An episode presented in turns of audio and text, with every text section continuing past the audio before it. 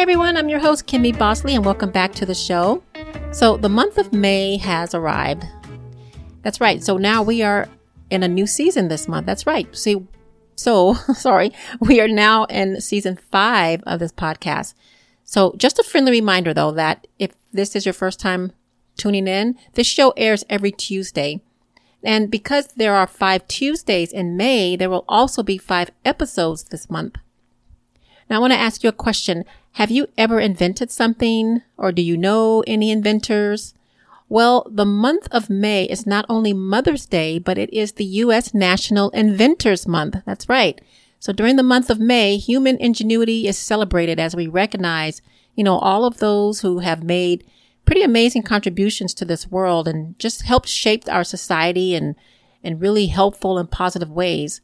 So when you think about it, if it weren't for those inventions and inventors, you know, we wouldn't have those vehicles. Even those small things we don't think about. I don't know, like a uh, cheese shredder, for example. but did you know that some surprising inventions exist?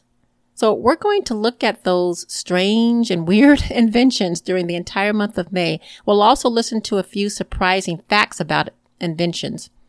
So let's go ahead into our facts. A couple of facts here. Fact number one. Do you all remember uh, Tigger from Winnie the Pooh or Gargamel from the Smurfs?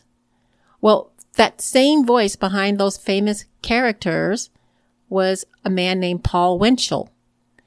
And he also invented the first mechanical and artificial heart. Now, how cool is that?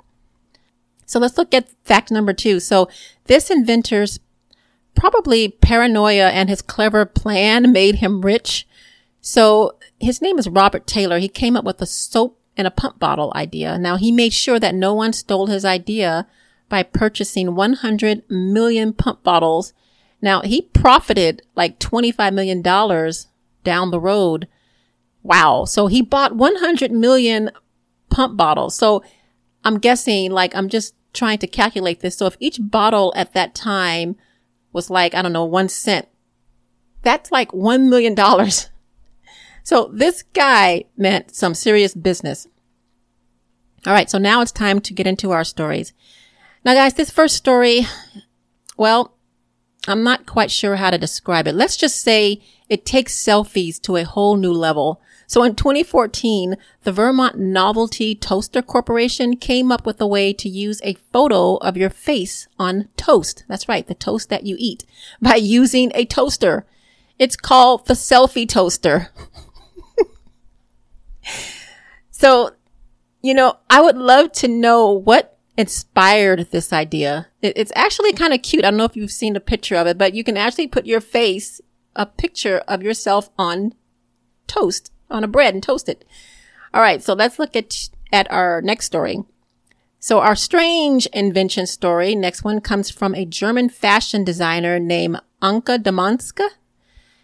In 2011, she created a fabric called Q, Q Milch. Sorry, Q Milch. But it's, it's not made from, you know, the usual material clothes, you know, like cotton or polyester or silk.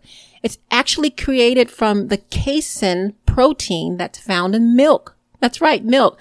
So they heat the dried milk powder, which comes in like some yard strands.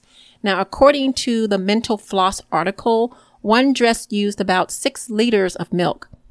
So this got me thinking that someone will probably invent clothing from food, which could be the case now.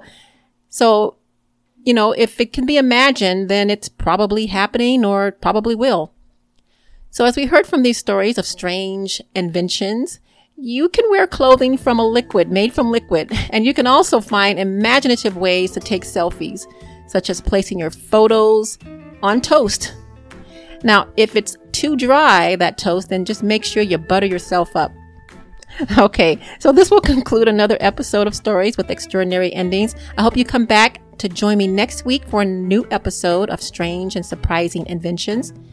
Thank you for listening and check out my website, www.evestinytales.com, where you'll find ordinary blogs and information on my book, A Great Day for Ice Cream, Small Stories, Big Surprises. You can also listen to this podcast on Apple, Spotify, iHeart, and other podcast directories. Excuse me, or you can visit www.evestinytalespodcast.com.